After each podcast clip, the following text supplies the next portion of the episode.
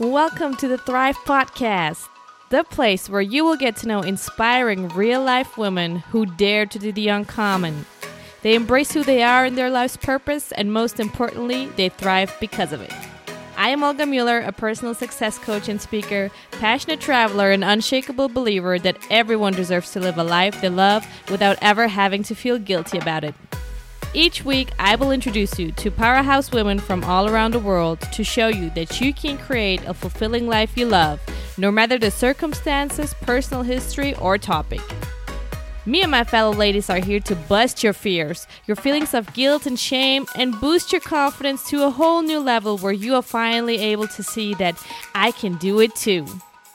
Get ready to dare, embrace, and thrive unapologetically with us. Let's do this. All right, welcome to a new episode of the Thrive Podcast. I'm so happy to have um, a very, I would say, confident and powerful woman with me today. Her name is Satya Purna. Uh, she's located in Singapore, and um, Satya is a business strategist and mindset coach to six figure freelancers and solopreneurs, and the founder of Zach Studios. And she helps those entrepreneurs bring in the big bucks without losing their mojo. Zack Studios is a brand strategy and copywriting studio for experts, influencers, and service based entrepreneurs who are done being invisible. And uh, her work has been featured in Inc. magazine, Business News Daily, Women 2.0, and the Digital Marketing Summit Asia, just to name a few. And I'm so happy to have you with us today, Satya, because.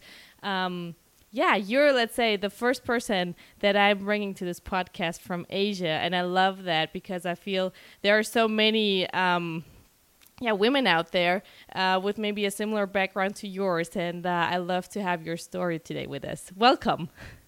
Thank you. Thank you so much, Olga. I'm so excited to be here. And yeah, absolutely. Like, you know, there's, uh, especially in Asia, we have such a huge population, right? Just between India and China, we have like over 2.5 billion people at this point. Um, so it's just like there are so many people who are in this part of the world. And of course, there are women everywhere who want to start businesses. So yeah, I'm so thrilled that I'm the first person from Asia on your podcast, and I'm excited for the interview today. Yeah, and um, even more so because like you're really, uh, let's say, a very successful example for uh, not only Asian women out there, but really everybody around the world. I feel. Um, and we'll get more to that uh, later on. But originally, you are from India, right? Um, and so I'm yeah. very like curious, you know, um, because by now you have started basically two businesses, and um, I'm very curious to hear a little bit about your upbringing. Like, how did you grow up? Were there like uh, entrepreneurial role models around you, or was it really like, let's say, this classical? Background where I mean, from just what I hear or see, it's always like this for for uh, Indian families. It's usually like this promotion of you know become a doctor, become an engineer, become like those classical yeah. jobs. Like, how was it for you? Yeah. I would say that um, I had a very traditional, typical upbringing as well. Actually, nobody in my family is an entrepreneur. So I didn't really have any entrepreneurial role models. Like I think when after I was like I guess after I was already an adult, one of my cousins started a business, but it was you know it was not something that I was growing up with. Like it was not something that I was taught to do as a child or anything of that sort. Like my parents have come from very typical corporate backgrounds. They they you know they worked for one company for 25 years, like that kind of background. So yeah, they, it was not really something that uh, was a part of my upbringing. But I really do feel like there were seeds that we that were being planted when I was a kid, right? Because my parents were really into personal development. Mm. So at home we have these like hundreds of books, and obviously very you know old school personal development books like Think and Grow Rich and uh, The Magic of Thinking Big and Rich Dad Poor Dad and those kind of you know very old school personal development books that were popular in the 90s. Um, so there was like a huge library of books when I was growing up, and I used to love reading. So I was reading them all the time. So I guess at some point in my childhood, I just realized that there are so many ways in which you can live your life, right? Like it's not just a corporate career that you need to aspire for. Like there mm. are many ways to make money. There are many ways to sustain yourself. There are many ways to thrive, not just sustain, but thrive in this world. And doing a corporate job is just one option, but it doesn't mm. have to be the ultimate option or the only option, right?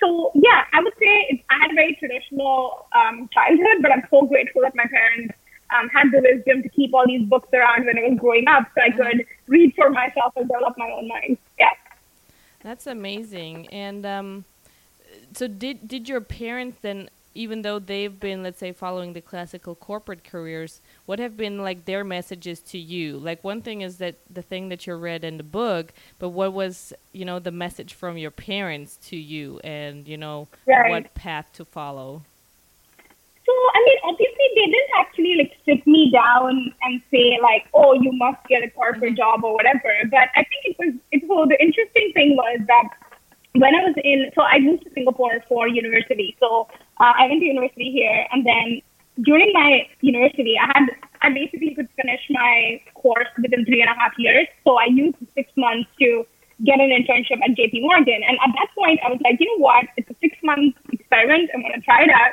see how it goes. Uh, either it's going to work or it's not going to work, but it's an opportunity for me to know how I feel about this, right? Mm-hmm. So I went for a six month internship at JP Morgan and I was completely miserable. Like it was, I hated the job. I did not like the people I worked with.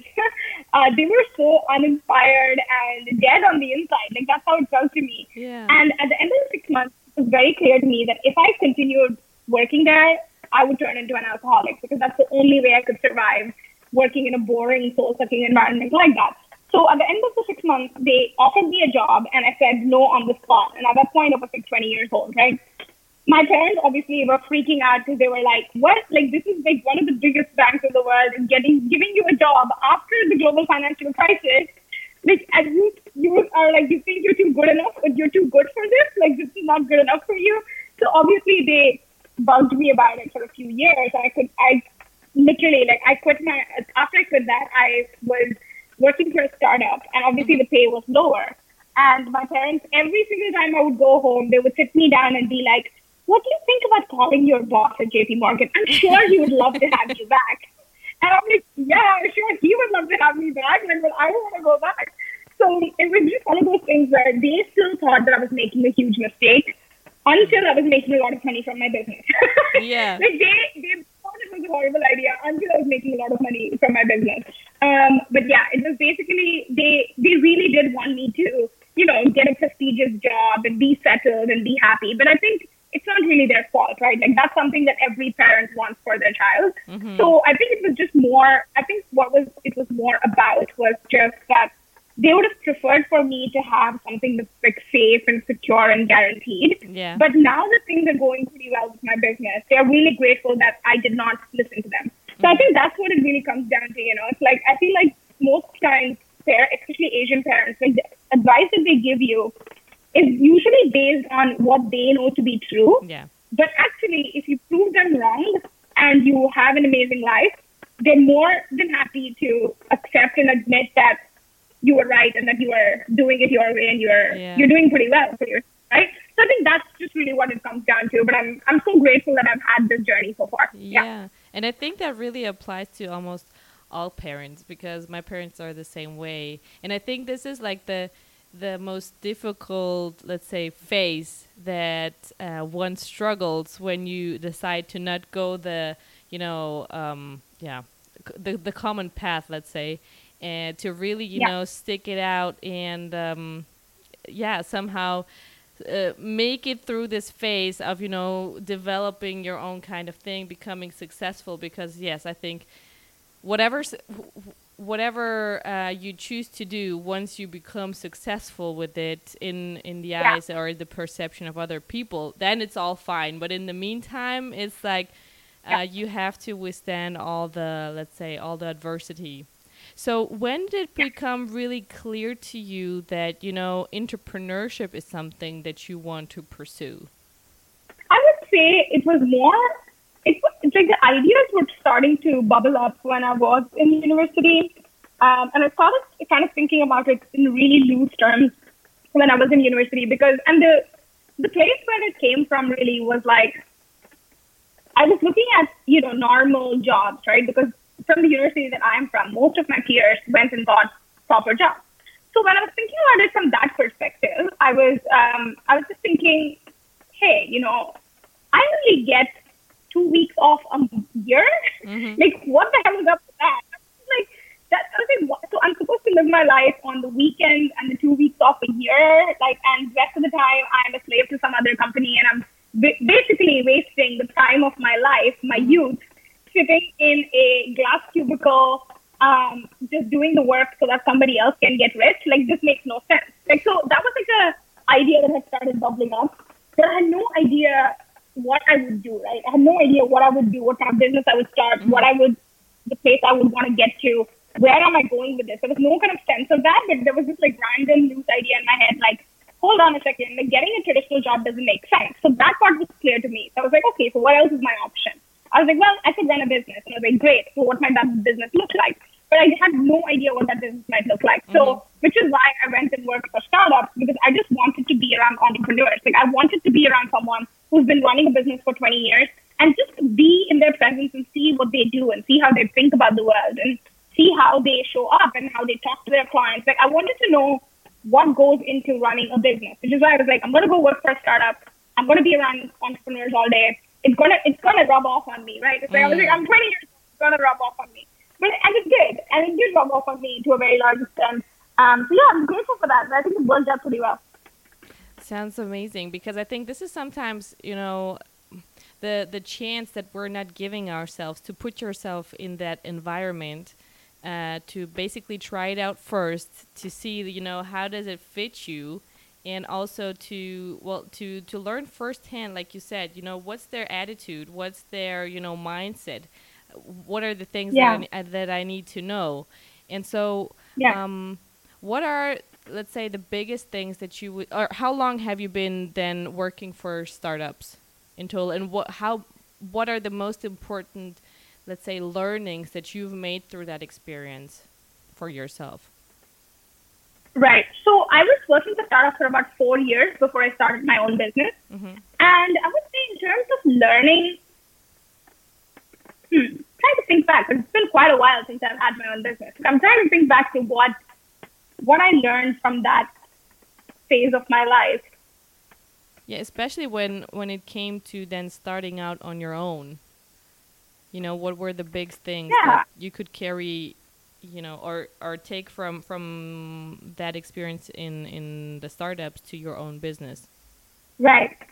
So, okay, number one was I would say like the, some of the biggest lessons I learned were around managing people mm-hmm. at work. Like that was definitely very interesting because if you are starting your own business, you're going to have a team at some point, right? Mm-hmm. So it's like that's not something like honestly, like managing people, managing a team is not something that you can teach in a classroom. I really feel like you have to experience that in the real world. So I I have some very good examples for how to lead your team, and I have some very good examples of how not to lead your team. And both of them were equally useful, right? Both of them were equally useful because it helps you recognize the contrast, and contrast is always a good thing. So, number one, I would say managing people was one. Number two was, you know what I recognized from that phase of my life? I used to work with this guy who, who had been a serial entrepreneur. He literally had his business, he had multiple businesses over like 25 years and he was um, basically had sold one of his companies for like twenty million dollars or something like that. So wow. it, he was like the founder of the first company that I worked for, and his level of like sheer confidence mm-hmm. was amazing. Like that was I think one of the one of the things, and I know it's like you know there are all kinds of people in all kinds of industries who are supremely confident for no reason at all. But I really just what one of the things that I observed from him was that mm-hmm confidence is really everything, right? Like if you mm. just approach a, a, subject or a topic with 100% certainty and confidence, you can sell anything. That's mm. it. Like that's because people usually buy your conviction. People buy how sure you are. People buy your certainty. People are not really buying your product or service. Yeah. They're buying the level of certainty that a company or a person can give to them, right? So that was an amazing example, great lesson that I learned from him. And the third thing I would say was just like to treat everything that you do in your business as an experiment, right? Mm-hmm. It's like mm-hmm. ultimately, I think that's just what it is. Like if you get, if you think of yourself as a scientist, you don't get attached to the outcome of each experiment, right? Like your job is to show up, do the work, you know, face like see what the experiment says, like what's mm-hmm. working, what's not working, but you're not attached to it. It's an impersonal thing. So you're not attached to it. You're like, yeah, it's fine. Like, you know, some things will work, some things will not work.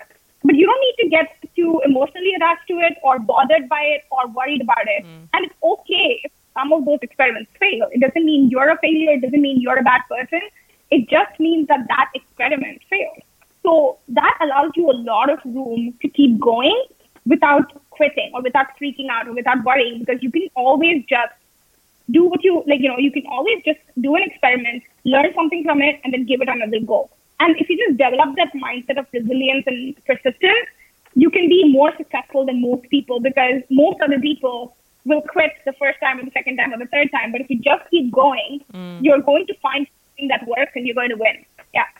I love that. And um, you know, I think this is this is a huge problem, not only in entrepreneurship, but let's say overall in life. Like we take things so personally, right? I love that that approach. Yeah. You know, just see it as a as yourself as the scientist and whatever you're doing as an experiment and really you know yeah. helping yourself to create that distance by not like yeah. identifying like just because it didn't work out doesn't mean that you're you know that you're s- stupid or that you're not worthy or you don't have anything to offer so i love that approach and what, yeah. what would you say um you know have you all do you feel like you've always been so confident? Because you know also if if people check out your maybe your website or your personal page later after that interview like i feel like you your copy and your writing you know has so much sass and i love that. And so i'm like wondering you know where did you get that confidence from? Have you always been this way or did you you know like you mentioned you've seen it and um, learned from that I would say it's a bit of both, but absolutely, like you can you can learn to be a more confident person. I really do believe that you can learn to be more confident. It's not something that like, oh, if you don't have it, you're screwed. Like it's not like that at all. You can absolutely learn to be more confident. Mm-hmm. But what I just believe is that the alternative is not an option.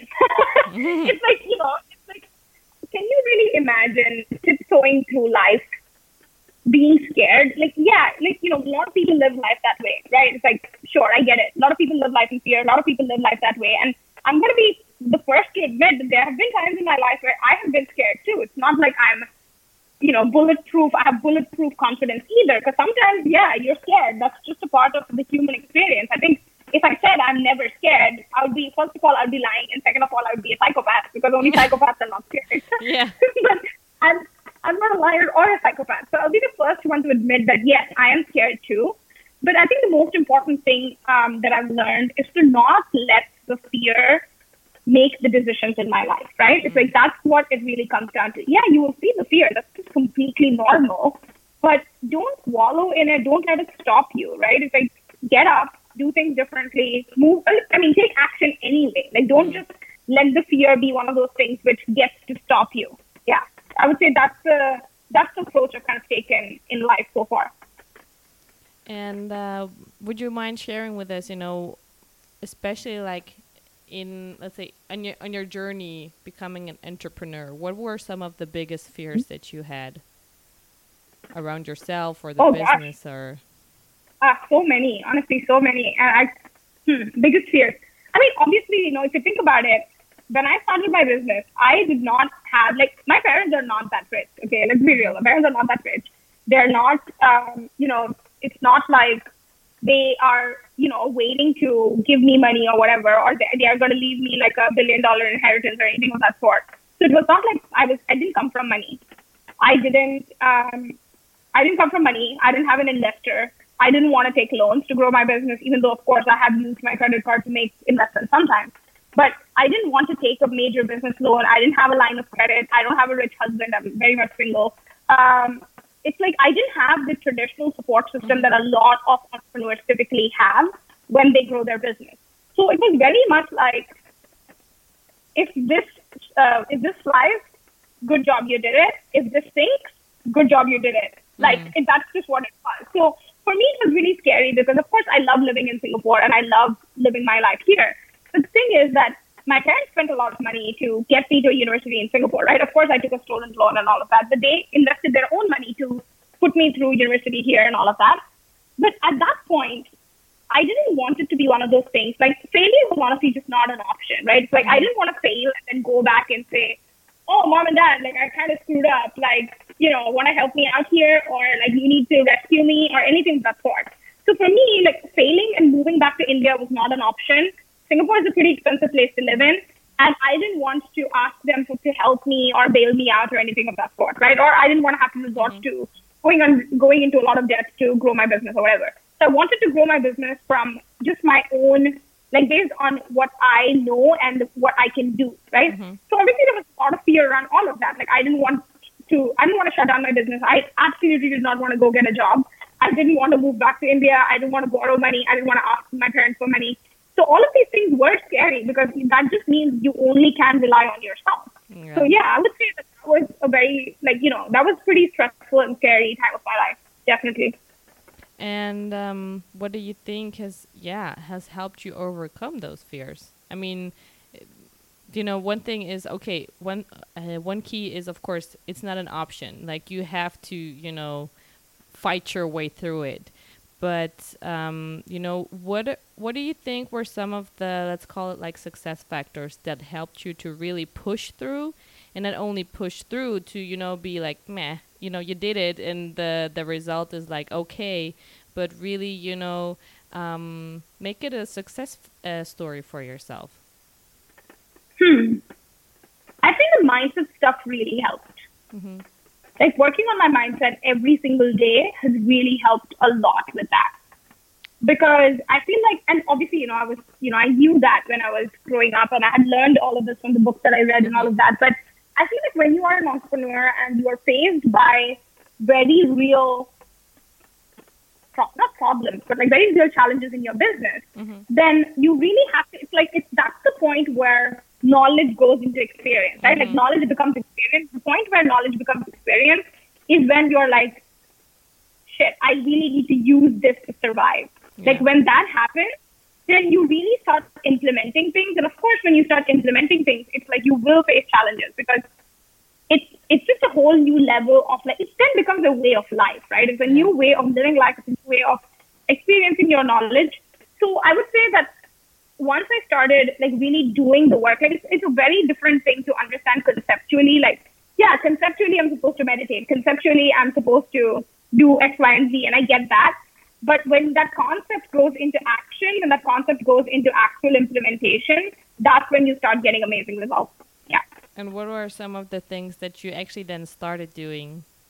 So I would say meditation is absolutely one of them. Uh, journaling is something, and I think it's more than meditation and journaling. And mm-hmm. okay, I would say the top three, if I had to pick top three, I would say meditation, journaling, and gratitude, like having gratitude practice.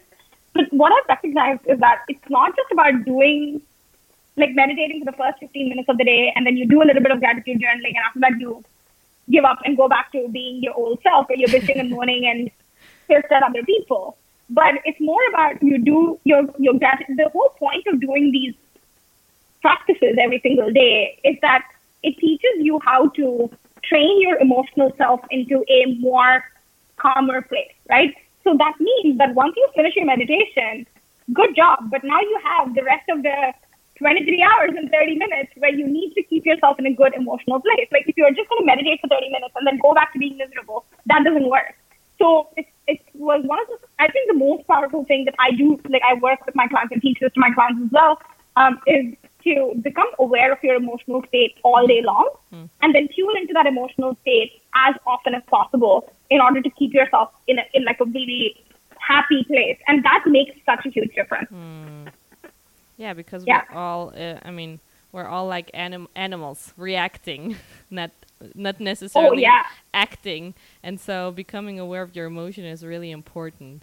And what do you mm-hmm. think, or looking back, what are some of the, let's say, biggest uh, blocks that you had in your mindset that, that you are aware of now? And where you can say, like, you know, I, I've, I've passed through this and um, it has really helped me, you know, s- somehow open up or, you know, let go many of those maybe it's fears, but let's say forces that were maybe holding you back and not allowing you to get to where you wanted to go? Right, that's a really good question. Mm, let's see.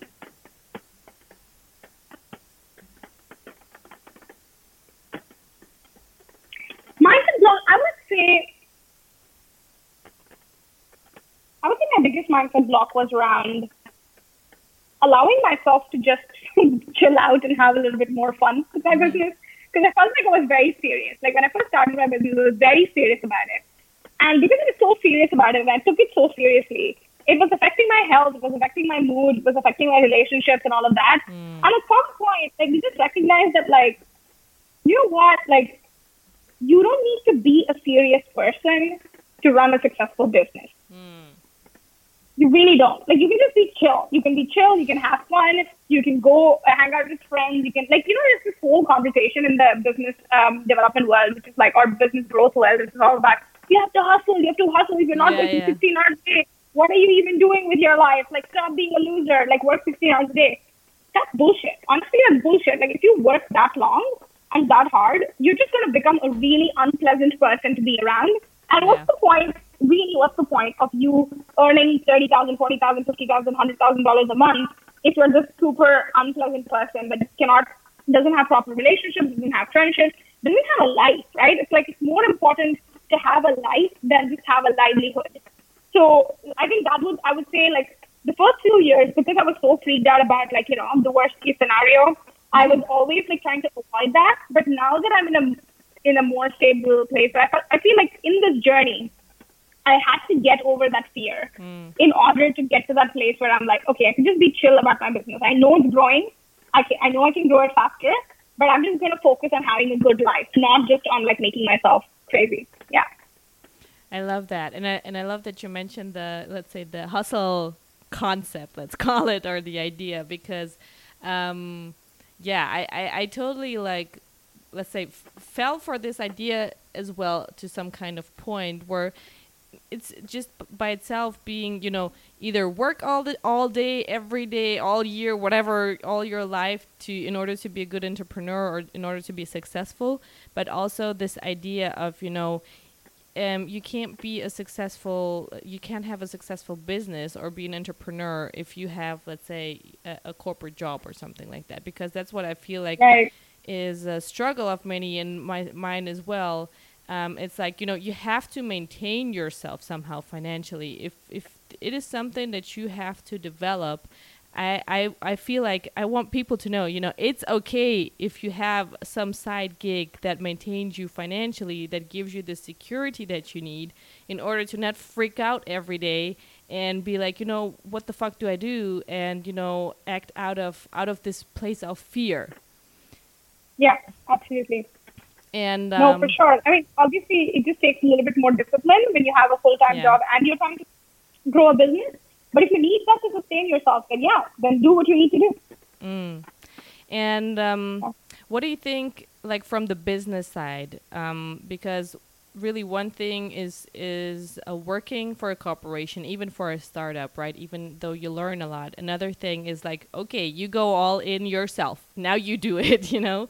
So yeah what do you feel have been like your biggest challenges or struggles with with the business itself because i feel like especially sales and probably marketing feeling comfortable about you know talking about yourself what you offer making a sale is probably one of the the biggest things but so i'm curious to hear like what has it been for you i don't think the challenge has been with sales or marketing really because i really i really believe that most challenges in business are mindset challenges. Mm. That's it.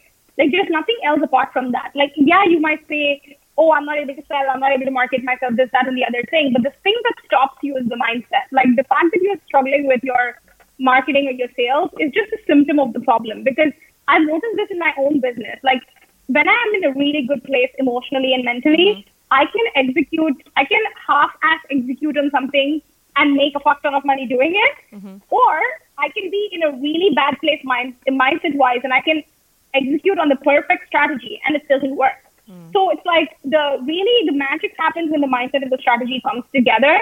But I really do believe that if you just had a very good if you're in a very good place in your mind, you can overcome any challenge in your business and it would not even be like it would not even be a blimp on the radar. Like you can get it done. Mm. But if hmm. you're not in a good place on the mindset side, I can give you the best strategy in the whole entire world and you will still be struggling with your business and there's nothing we can do about it. Yeah. Yeah. And what is maybe something that you also um, maybe like the most common things, let's say mindset wise, when it comes to business, making money, or even sales, uh, that you observe from the work with your clients? What is something that like pops up repeatedly? Honestly, it's all just fear. It's just all fear in different clothes, right? Mm. It's like you can you can talk about it in terms of fear of succeeding, or you can talk about fear. Actually, fear of succeeding is a very real thing because a lot of people are scared about how they will change people, right? Like if tomorrow, if you had a million dollars in the bank, am I going to become an asshole?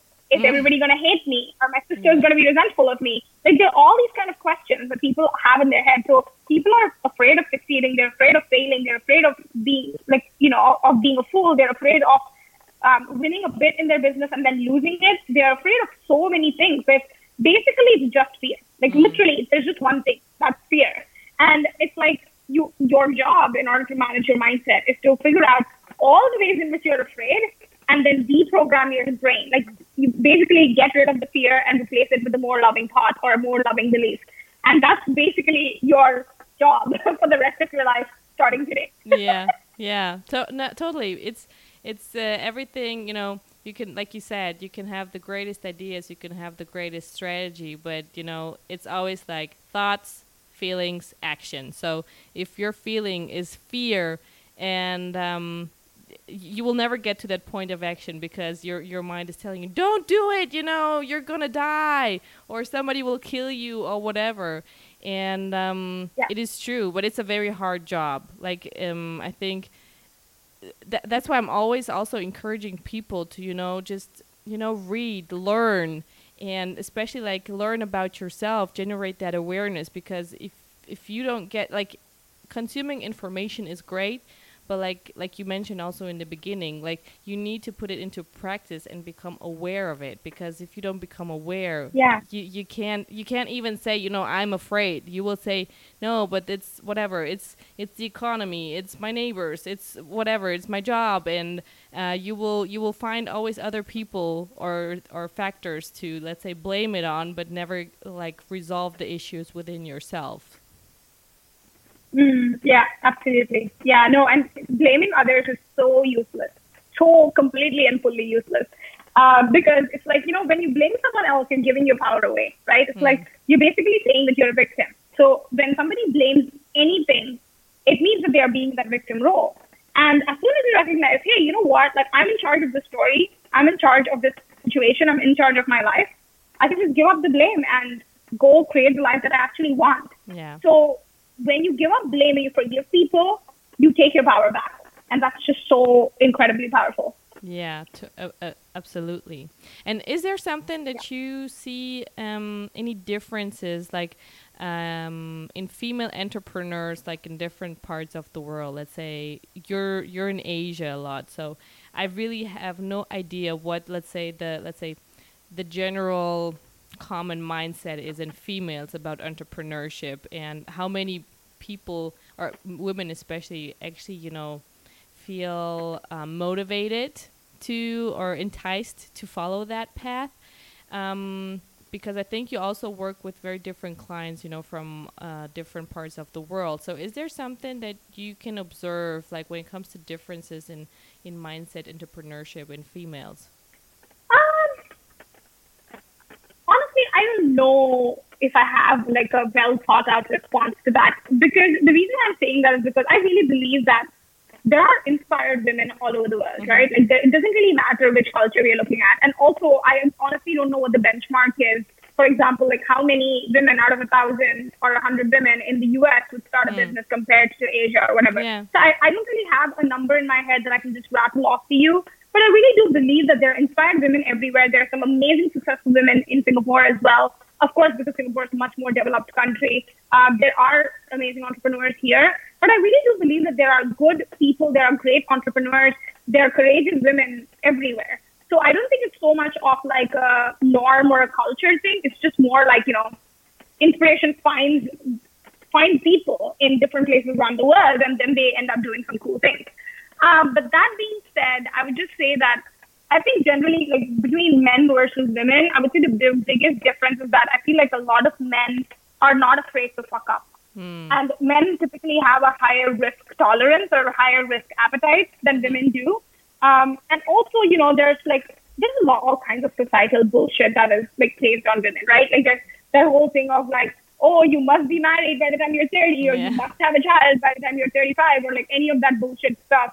Um, or the fact that people have opinions about your reproductive health all the time uh, for no reason at all. So it's like this, that kind of bullshit that's just got to do with misogyny and sexism. It's not, that has nothing to do with whether women want to be entrepreneurs or not. But I generally think, and there's been like research and, you know, there's been studies about this, which is that men are, or boys and they're kids, they are allowed to be more risky. They're allowed mm. to do stupid shit. They're allowed to break things and climb over shit and hang from the window and do all kinds yeah. of crazy crap. Whereas girls are expected to like sit down, look pretty, uh, you know, not talk yeah. too loud. Like there's so much, yeah, behave. There's so much, like you know, conditioning that goes into women being perfect around being perfect that men just simply don't receive. So, which is why when women grow up or when girls grow up, they come into this world where they expect that everything has to be perfect. And yeah. so many women, I, I see them struggling with perfectionism. Like everything has to be perfect, everything has to be precise, everything has to be pretty, everything has to be like just so in order to feel like they can they have permission to succeed now. But that's bullshit. Like you have permission to succeed no matter what. It's like when you can recognize that for what it is and let go of that story, you can be so much more successful a mm. whole lot faster. I would say that would be like my general observation. Yeah. Mm. And how has it been for you? Have you been raised to, you know, to with permission to fuck up or did you have to, you know, let's say comply to the the general girls rules of, you know, look pretty and behave and you know, don't don't overdo it? Right. I mean, no. I, I'll just say no, and that would be a very short response to that because, yeah, like thankfully, for whatever reason, I had a bit of a rebel streak when I was growing up, and I just realized that I don't need to listen to anyone and everyone, right? Like I don't need to listen to everyone. Everyone doesn't need to get to, doesn't get to have an opinion about my life, and I can just do what feels good to me, and that's just what it is. Like I'm, I'm going to do what feels good to me, right? So that's just what I wanted to do, and that's what I have done with my business as well. And um, yeah, it, it served me pretty well so far. So I think it was a good call. But yeah, really, I just feel like you know what? At some point, we have to recognize that we are full, fully grown adults, right? And unfortunately, a lot of people still live with all the programming that they received when they were mm-hmm. a kid, and they live their entire life from that space, yes. from that programming. But really, like the, the day you decide that you want to live your life a certain way, and that you don't care about whether it matches with other people's version of the perfect life or not, that's the day where you're going to liberate so much energy and passion for your own self and your own life to just do what you really are meant to be doing in the world. Yeah. Oh yes, that, that like that that is so great, and I think this is really like like you hit the I don't know how to say that in English, but do you say like you hit the nail on the head? I don't know. That's a German thing, maybe. Yeah. But yeah, no, it's English too. Yeah? It's in English too. Okay. Yeah, yeah, because um, it's really and and I, I'm totally in that group. Like I, I struggled with it to to let go of that to you know uh, make sure that you make your parents you know happy and proud and whatever, and actually like regain that ownership of your life and really yeah. you know follow through with you know it is in the end it is my life and I always say that to other people, you know, it's my life. I will have to live with the consequences. So, yes, I can make other people somewhat happy in that moment, but the one, the person who will regret this later, it's going to be me. And I will have to live with yeah. whatever, you know, impact that is going to have. Yeah, 100%. So, um, one thing that you say on, on your, I think, on one of your posts or on your website, I don't remember exactly where I've read it, but um, it said the wrong invest- investment simply won't get you the right result. And so, yeah. what do you think are really non negotiables when it comes to, let's say, starting your business and wanting to create the right results? W- what is important, really? So, I think that depends on the stage of business that you're in, right? Like, if you are in super early in your business, mm-hmm. you're just trying to figure out where to go from here, then the most important thing that you can do is to go out and start serving people. Mm-hmm. Like go out and start helping people, be useful. Like that's something that I, I tell a lot of people who are just starting out as freelancers. just be useful. That's the or freelancers or consultants or new businesses. Like if you're always focused on adding value to people, you will never run off out of people to serve, right? Because you're going always going to have people who will need you. Mm. If you have been in business for a few years and you've been stuck for a while, then that's the time that you need to be a little bit more mindful about who you choose to work with. Because all, there's so many online courses and programs in the world that literally promise you the moon, right? Yeah. They say, oh yeah, like we're going to completely change your life and your life is going to be amazing and it'll not even take two days for you to get there. And there are people who are promising you the sun and the moon and the stars, but the truth is that most online courses are geared towards newbies. They're geared towards people who are super new in their business. So that's what I meant by the wrong investments are not going to get you the right results. Because if you're investing in a program that's geared for newbies, you can't gain value from it as somebody who's already been in business for three years. If you've been in business for three years, then you need to invest in the right program to take you to the next level. And like I said before, most of the challenges are mindset challenges. Mm-hmm. So you need to have like a live component around mindset where somebody is working with you to change your the ways you're thinking and feeling about the world. So if you're not getting the support around that, if you're not supported adequately on the mindset side, you can have the best strategy in the world, but you're not going to succeed. Or you're going to have very basic strategies in the world that are not going to help you scale.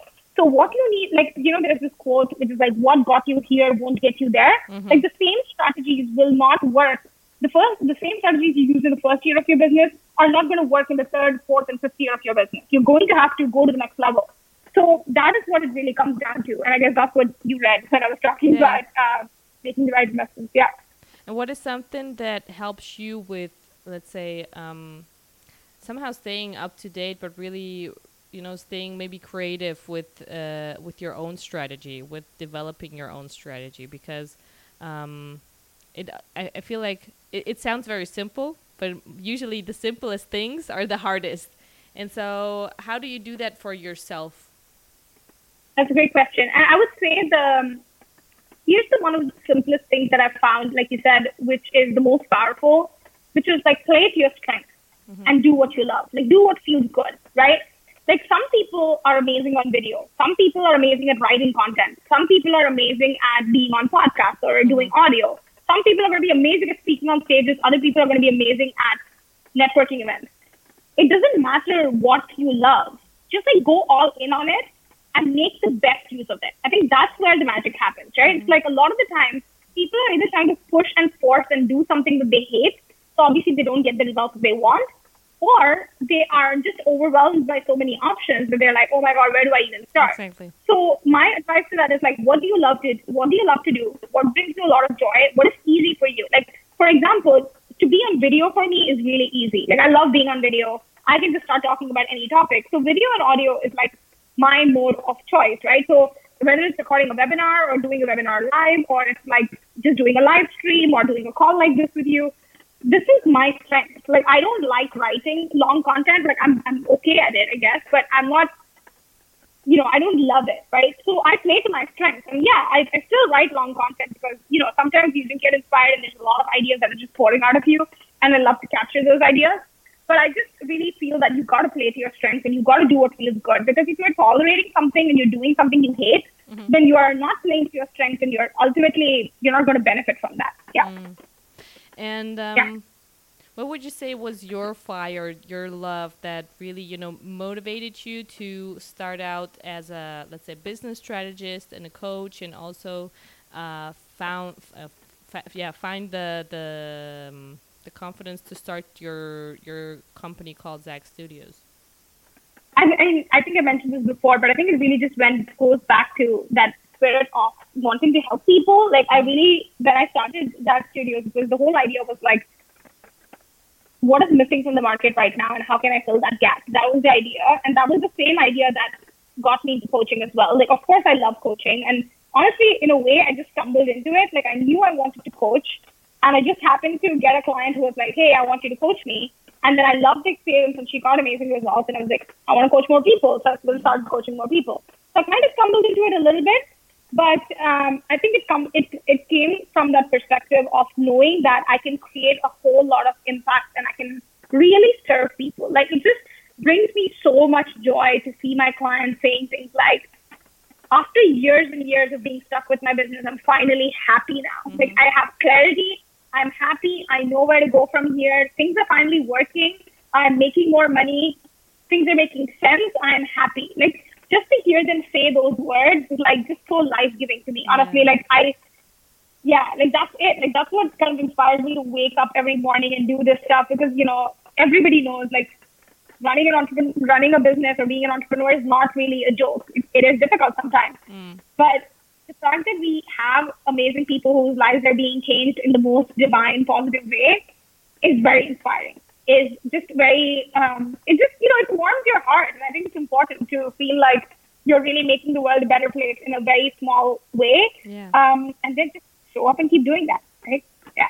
yeah, I love that. Yeah, it's really like the best feeling when somebody comes to you and says, you know, you've helped me, you know, change either my life or parts of it or because of you, da da da. Like this really like the moment Yeah. where you're just like sitting there with a big huge smile on your face and you're just like feeling like the best person in the world, really. And yeah, yeah, yeah. Luckiest person in the world. and um, I would like to also dig a little bit into the let's say the the topic of uh, money mindset because, like you mentioned earlier, uh, it's maybe uh, probably has to do a lot with uh, this fear of of uh, being too successful, which is attached to sp- like specifically this topic of money, and you know Yeah.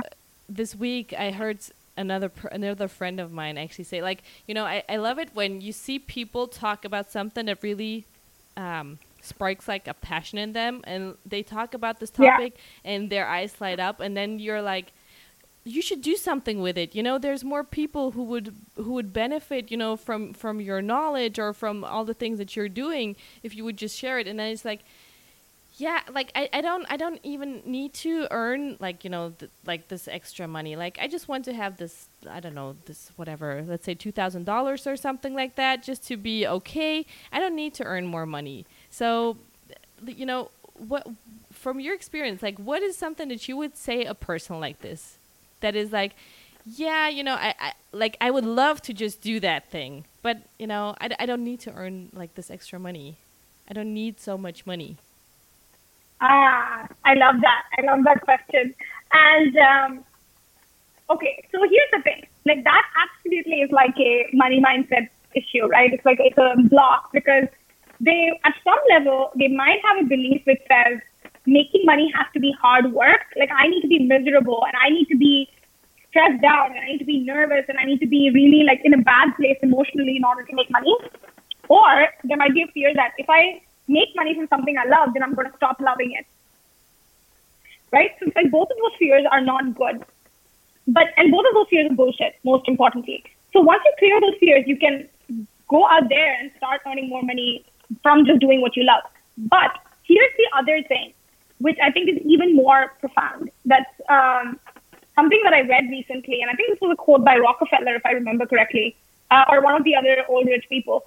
What he said was that I think it was Rockefeller.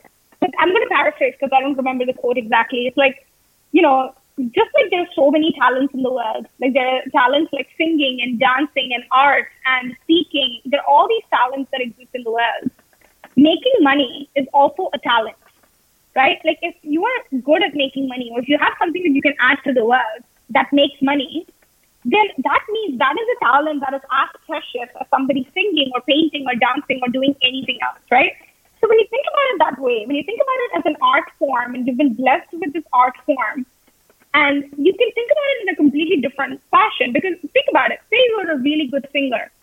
Would you say something like, I'm a really good singer, but I don't think I should sing too much today because if I sing too much, then that's just really unfair to other people, or it's just really unfair for me to sing too much because then that means that I'm not using my other talent in speaking or running or whatever. Like, you know, I think I shouldn't be partial towards just one talent and I should just, you know, I should not sing that much because, you know, I don't, I don't want to just, I don't want to uh, use my talents too much.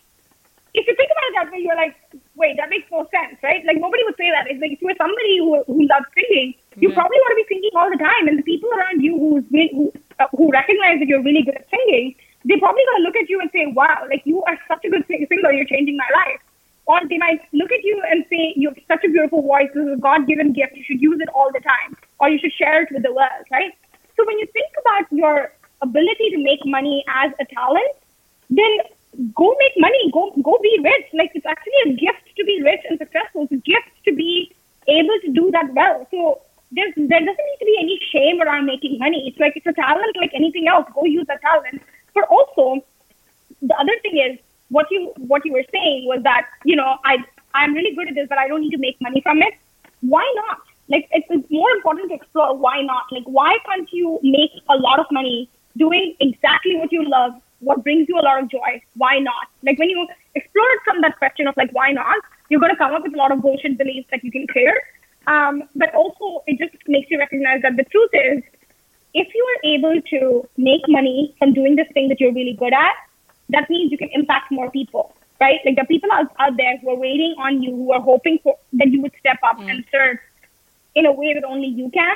And when you step up and fill that gap for other people, it's going to be something that they're so grateful for. You're going to change people's lives. And the fact that you are really good in a really good financial place where you can, the fact that you're in a really good financial place means that you can go out and serve more people. Mm.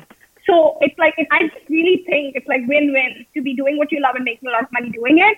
And if someone says they don't want that, then it's probably just uh, bullshit money stories which are running the show. Yeah. Yeah, of course. Yeah, I mean, she would say like, yeah, I, I don't need, I don't need that much money. And I think, um, yeah. I mean, I, have been one of those persons before because you know, in I don't know how it is in Singapore or in India, but at least in Germany, being rich is not something that is very you know well seen. Like rich people or people, mm-hmm. let's say not rich people, wealthy people, money wise, uh, they always stay like under the radar. They don't want to you know have it public. Money is a topic that you don't talk about. And so I think this is right. one one issue where like you know I can manage to live just by whatever 2000 euros or 5000 or however much that is and also i think the biggest um, let's say challenge for people is to to see like you know they have a talent they have an interest but they cannot imagine being able to live off of that and so that brings us a little bit to the point of sales and um, this is also like one of your core topics right and so um, I mm-hmm. wanted to ask you, you know, what kind of advice do you have for people, especially starting out, to help them around the topic of sales?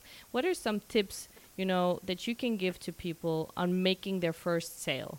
Because I think the most important, let's say, or most important help or factor to to help you get over this this this fear of I'm not going to be able to live off of that is to make that first sale because I, I believe that yeah. once you're able to realize that holy shit I was able to make money with this that just shows you it is possible. And once you have done it once, yeah. you know, it means you can repeat it time and time again. And it's just like a matter of time yeah. that it's going to happen. So, is there some advice that you can give to people out there? Um, like, I think I'm going to go back to what I said before, which was to be useful. Like, find a way you can serve another person because really that's what this is about. Like, your business is not about you, right? Your business is about your clients, it's about serving other people who need to be served. So look at what pain point other people have, see how your talents and skills can fill that gap. Yeah, and go have a conversation with people. And if you have conversations with enough people, you're going to find one person who's willing to work with you and pay you. And that's just really simply how you get started. If you go into it with a spirit of service, you're never going to run out of clients. Is there anything that you can that you can recommend for people who are like afraid to, you know, let's say offer? Uh, like one thing is offering your service, the other thing is like I don't want to say asking for money, but you know, offer your service and um, ask for something in return. Let's put it like that. Hmm. Do you want to clarify the question a little bit more? I'm not sure yeah, where like, you're. Like, I mean, like one thing, for example, is to do pro bono work, you know. But when it comes to that moment right. of like, hey, I'm going to charge you whatever two hundred dollars for my service, like I think many people yeah. don't go to that place because it's like it's scary. Right. It, they it might feel like right. wrong. I have to charge you something, you know, or um, even undercharge, whatever. But just putting a price tag on whatever it is that you're passionate about. Um, how has it been for you? Has it has it been like naturally okay? You know, I'm serving you and I'm I'm offering to you whatever knowledge that I have, etc. And automatically it's going to cost this, and that's it. Or has there been like this struggle for you as well? No, honestly, I've not really struggled with that much because I've just come to realize that you know there's nothing free in this world. Mm. That's just what it is. There's nothing free in this world. Like you can't go tell your landlord like, oh yeah, like I'm going to plan to live in your house for free. What do you think about that? Like it's that's not how it works. So I really think that it's about it's about your boundaries, mm. right? It's about your boundaries as well because what you have to recognize is that you have something that's valuable to the world. Mm-hmm. And the truth is, not every client expects you to work for free. That's just what it is. Not every client is expecting you to work for free. But if you don't believe that, if you don't believe that there are people out there who are willing to work with you and willing to pay you, then you're going to attract people who are who are those people who expect you to work for free. Mm. But I I think it's like when you recognize this is a business and that businesses make money, so you need to just make money. So basically, if somebody asks you to work for free, you're going to be like, thank you very much, but my answer is no. Hmm. And if you just keep going, you're going to find people who are going to say yes to working with you and paying you. And those are the only people that you need to be working with. Hmm. Yeah. I like that. So if there was, let's say, if there was one message that you would like to to share with women all over the world um, that you really think is important for them to hear, also based on your experience from what you've seen, what would be that one thing that you would want every woman to know out there?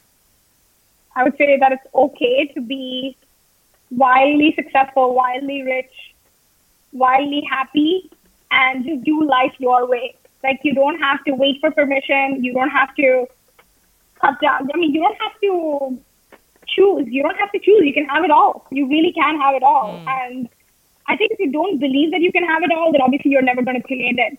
But when you come from that when you start believing that I can have it all and this gets to be amazing for you, this gets to be an amazing life for you, and you can really make it look the way you want it to look. So don't cut down the size of your dream, just increase the size of your conviction. I think that's it. oh, that's beautiful. Um, yeah. And one thing that I always uh, also like to ask uh, everyone participating in the podcast is if you know um, let's say tomorrow all your knowledge would be deleted, um, but there would be three pieces of wisdom that you could pass on to your six-year-old self that you would like her to know about, you know, going through life.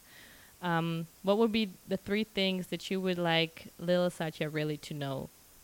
Oh, wow. That's a big one. I think the first would be it is safe to go after your dreams. Mm-hmm. Number two would be you can't fuck it up. And number three, it all works out.